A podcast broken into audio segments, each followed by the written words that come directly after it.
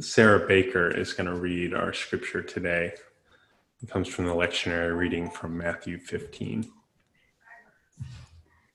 From there, Jesus went to the regions. Oh no, sorry. Regions of Tyre and Sidon. A Canaanite woman from those territories came out and shouted, Show me mercy, son of David. My daughter is suffering terribly from demon possession. But he didn't respond to her at all. His disciples came and urged him, Send her away. She keeps shouting out after us. Jesus replied, I've been sent only to the lost sheep, the people of Israel. But she knelt before him and said, Lord, help me. He replied, It is not good to take the children's bread and toss it to dogs. She said, Yes, Lord, but even the dogs eat the crumbs that fall off their master's table. Jesus answered, Woman, you have great faith. It will be just as you wish. And right then her daughter was healed. Yeah.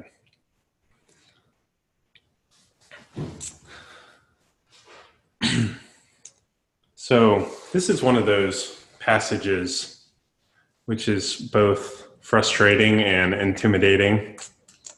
I think that's okay to say. Uh, it's also a bit of like a Rorschach test for what you're coming to the table with uh, about Jesus.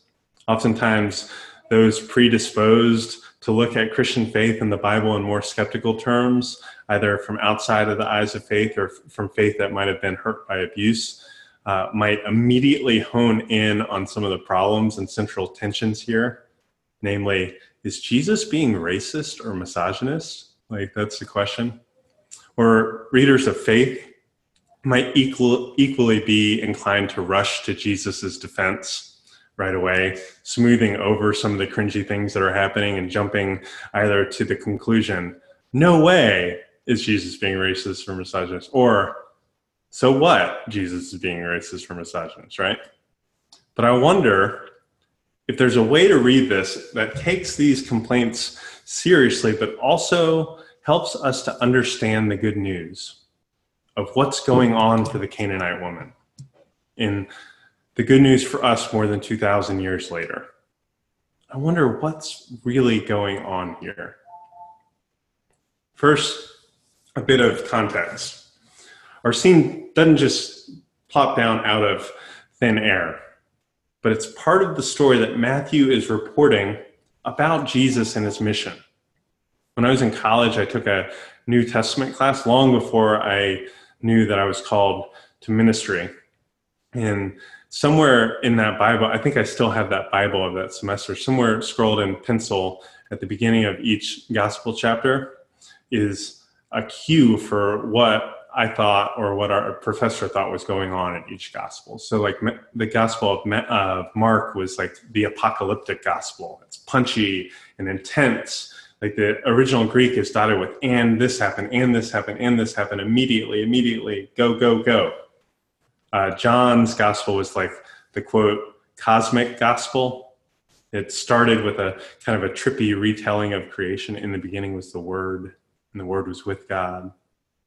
Um, rather than like the pu- kind of drier public record of the genealogies.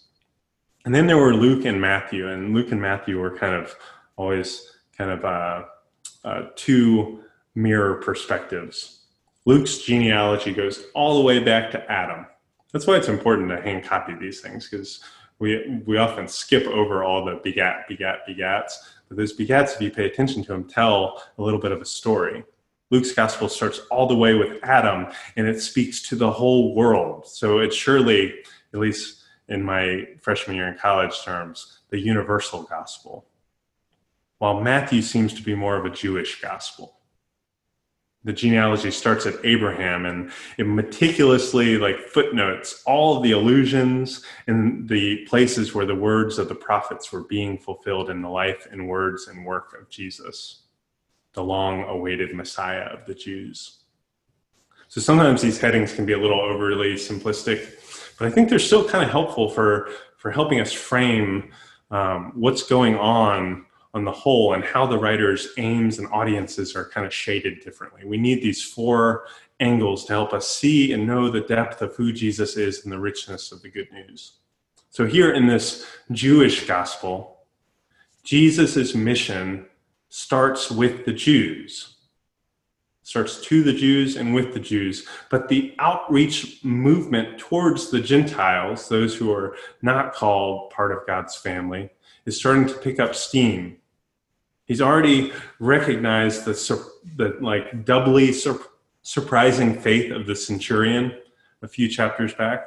It's doubly surprising because this centurion was a Roman, so not a Jew, and was like a member of the occupying military. So, so, but this centurion has faith. We even sang of it today.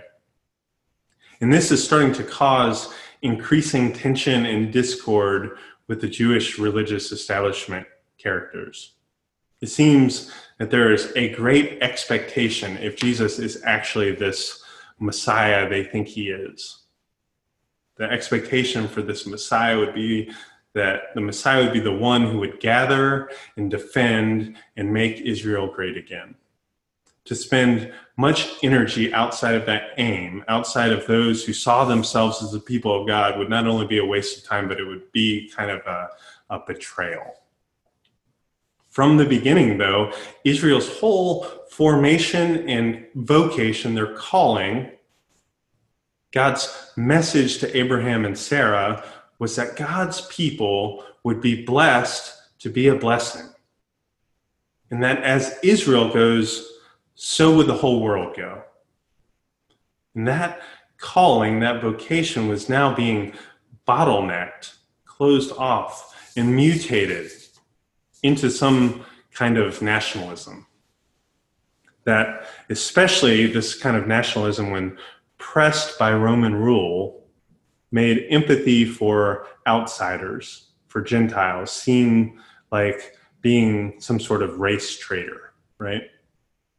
This was certainly a minefield for any would be Messiah to be stepping in. Most who saw themselves as, as messiahs, and there were plenty in the first couple centuries uh, before Christ, most of those revolutionaries kind of stuck to the revolutionary script and they were promptly put down by powerful Romans. So, this is the backdrop of the healing story. One of Matthew's 14 healing stories. Following the feeding of the 5,000 plus, following Peter's walking on water, and following a tense encounter with the Pharisees, Jesus has detoured to the regions of Tyre and Sidon, which is really off the beaten path for a good Jewish boy he's really, really out of bounds for someone looking to stick with what he'd known and to be around people he'd be comfortable with. And when, and when he and his friends are there, he's approached by a Canaanite woman asking for help. Not many bells go off for us or flags raised in this moment, but any early reader of this, especially a Jewish reader, would have seen it immediately. This is the only time the word Canaanite appears in the whole New Testament.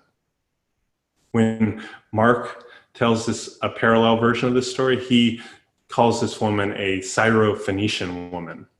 The difference of the two is pretty significant. Maybe it's something as mild as knowing how to name someone correctly. Like, like for us, it's like post Cold War uh, nationalities specifically. Um, uh, versus calling someone Soviet or from the USSR. Like maybe that's what's going on. That would be like something mild that's happening.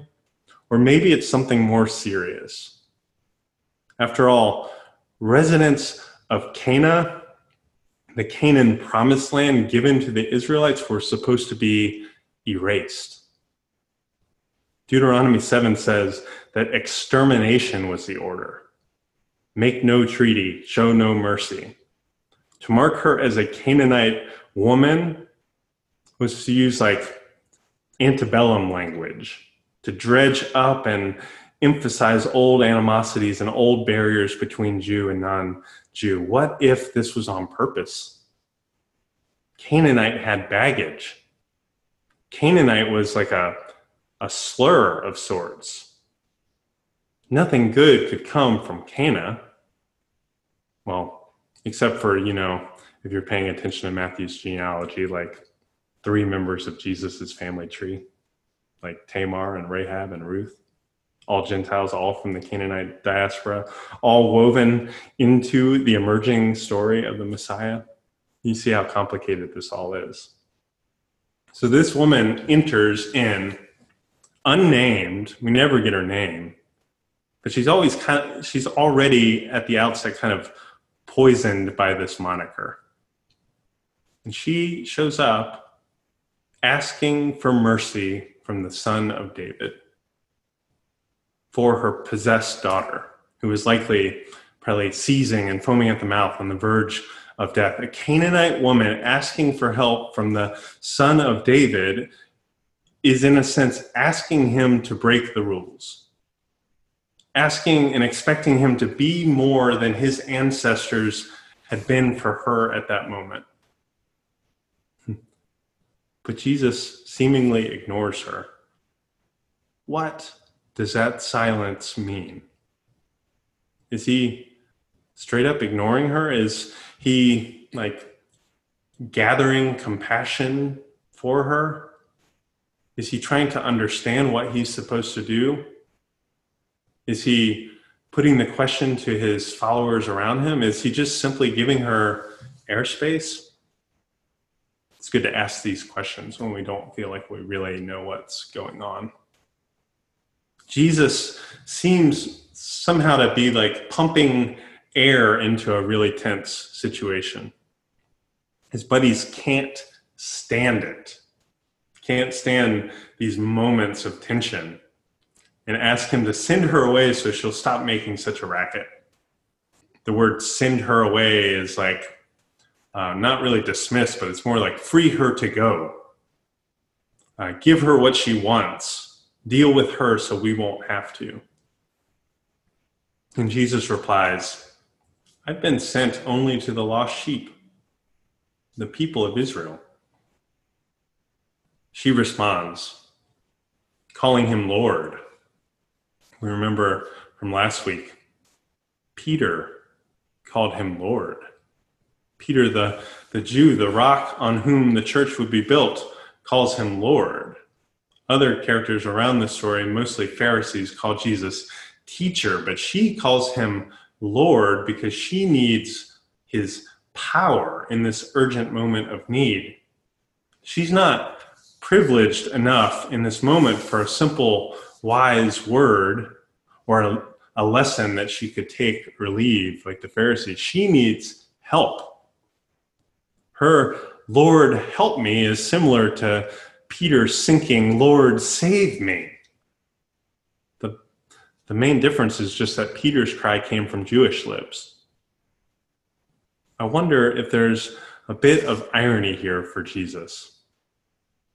In saying that he's primarily focused on the lost sheep of Israel, that his mission is like an, like an inside out mission, I've often felt this kind of irony for our mission here in Lakewood with Oak Church. As I often tell kind of the story of Oak Church to new people, we've had a place before we had a church, before we had a people, before we had a plan, we had a place to be. And a mission that flows kind of concentrically outward from the steps of the church. Uh, if you look at the Oak Church logo, it looks just like a, a crosscut log, and it is. But that star in the middle is actually, if you drop it on a Google map, it, it falls exactly on the five points that Oak Church sits. And then those rings are meant to be kind of the concentric outward circles. Uh, there's the, the doing ministry like this is predicated on the assumption that there's more than enough life and gifts and potential and need, just like in a square mile radius that if we if we if we dedicated and devoted ourselves it would occupy our gospel attentions and imaginations for the rest of our lives if we wanted to just that small amount of space just that that small amount of people but what about outside of that perimeter are they? Are, are you not part of that ministry or mission? As Paul would say, by no means, right? Rather, this our sort of our focus, if we're doing it right, allows us to, to come closer, to be more proximate to the suffering heart of the whole world, wherever we go. By focusing on Lakewood and West End and the cluster of neighborhoods around, we might be a sign and a symbol and a foretaste of the kingdom of God where we are. We might be more and more responsive to God's movement and the cries of the poor wherever we're sent, either during our time in Durham or if we're leaving Durham, we, we might learn ministry in this small place for wherever we're going. Our local and our specific focus makes us more equipped to love generously and globally. We love in a place, so then we can love in every place. So when Jesus says that he's come to love the lost sheep of Israel, he's neither lying nor excluding the woman.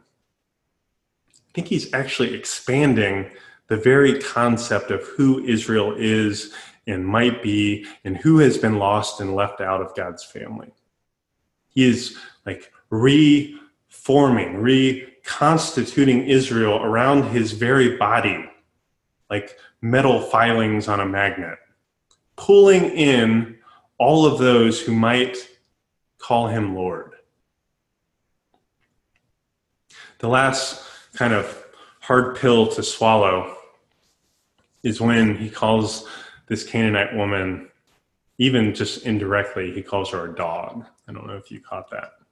I'll leave it up to you whether Jesus was being sarcastic or playful or stuck in his own cultural assumptions when he says it, but any way you cut it, she seems not to skip a beat. And she calls him Lord for a third time. I'm probably dating myself, but I, I think of Beetlejuice when people say things three times that something wild is going to happen, right? And and she when she calls him Lord for a third time, she insists that even the dogs, the way it's written makes us think more of like household puppies, not feral, like alleyway beasts, but even the pups get to eat. Even the pups get to eat. In the Book of Common Prayer, there's a prayer ahead of communion. We'll gather for this meal in a moment. And this prayer is called the Prayer for Humble Access. And it borrows from this instance and from a couple other instances, the centurion's request in, in, in when you gather to receive from Christ's body and blood in remembrance, this is what you pray when you pray the, the prayer of humble access. It says, We do not presume to come to this your table, O merciful Lord trusting in our own righteousness, but in your abundant and great mercies. We are not worthy so much as to gather up the crumbs under your table, but you are the same Lord whose character is always to have mercy. Grant us, therefore, gracious Lord, so to eat the flesh of your dear Son, Jesus Christ, and to drink his blood, that our sinful bodies may be made clean by his body and our souls washed through his most precious blood, and that we may evermore dwell in him and him in us. Amen. It is this persistent prayer for humble access that cracks open the story. Jesus responds, Woman, you have great faith. It will be just as you wish. And right away, her daughter was healed. Jesus here is our, is our guide for what it means to have our eyes fixed on our immediate concern. Like our work, our families, those closest to us, those the things most under our authority and in our heart. We can have our focus on those things. We can be excellent and attend to those things while being able to be interrupted and to hear and to see and to become intimately concerned with those who are outside and different and distant from us. I think this is some of what Jesus is showing us. That there's that there's no neglect to the heart of the matter when when we're interrupted and we ha- we are awakened to uh, hurting elsewhere. Jesus models intimacy for the other. First, this happens even just when Jesus is born in the incarnation. First, as God become human, he bears in his own body concern for something and someones who are unlike him. But as early Christians fought out in the councils, there's no division in Jesus. There's not a 50 50 split of human and divine. There's no God Jesus doing all the miraculous divine stuff and no human Jesus being weak and tired. And this is good news for us because it means as we grow in Christ by the Spirit, neither are we content to be split between sinful bodies and godly spirits. Jesus knows us when we're other than him so that we can know him as he's other than us and become more and more united with Christ. That we can grow in our desire for God to renew and to recreate all of us, to call and equip every part of us, to become whole people, participating in God's shalom, peace, and wholeness, to become more like Christ. And Jesus continues to model this intimacy for others in his life. In stories like this one with the woman who, by virtue of stage directions, was already framed as Jesus' enemy from the start. And before you cancel Jesus for being slow to hear and to heal, consider the ways that you and I have been slow to hear and to heal. That we've been quick to think that someone different from us is acting in kind of bad faith when they say something that doesn't jibe with our conception of who we are and how we think the world's working. But Jesus' movement, his kind of character arc, and just these few lines of the story is good news for us. Because it means that even when we are slow to recognize and join in, there is still time and room for intimacy for empathy. There's still a possibility to be blessed and inspired by the great faith of others who we didn't originally understand or call good or even faith. and Jesus models this kind of intimacy kind of ultimately on the cross. Outside the city gates, lynched between two thieves, while those closest to him fled, while those religious insiders pulled the strings to have him silenced and killed. And while the political apparatus was intent on ignoring him and moving on, Jesus was coming close to anyone who suffers. Jesus was absorbing the sinful cause of that suffering on his own body and not putting it back into circulation. The scripture tells us that Jesus was making a mockery of the powers and principalities which sought to mock and erase him. And three days later, he was vindicated for it. Raised by God's Spirit, with the, with the marks of his suffering still and always on his hands, his feet, and his side. These scars are the most beautiful artifact ever. They're monuments to God's dividing wall crushing love. They're reminders that God enters into sorrow and pain and despair and brings about praise and joy and hope. But Jesus isn't our only model, not even in this story. The Canaanite woman is also our model. She shows us how to approach God in Christ, not presuming that we're central or on the inside of God's plans, but also not presuming that we aren't or can't be. She is desperately, persistently, courageously, yet humbly praying for access to crumbs and scraps, which we know to be Christ's body in blood, which we know to be enough, to be more than enough to heal us and to make us whole and to heal those around us. You pray with me? Lord, we thank you for this strange and hard story. Um, we thank you that it um, stops us in our tracks and um, begs that we ask questions. We thank you for the ways that it opens up possibilities for us to grow and change, to repent and to heal, to be a part of your work in this world.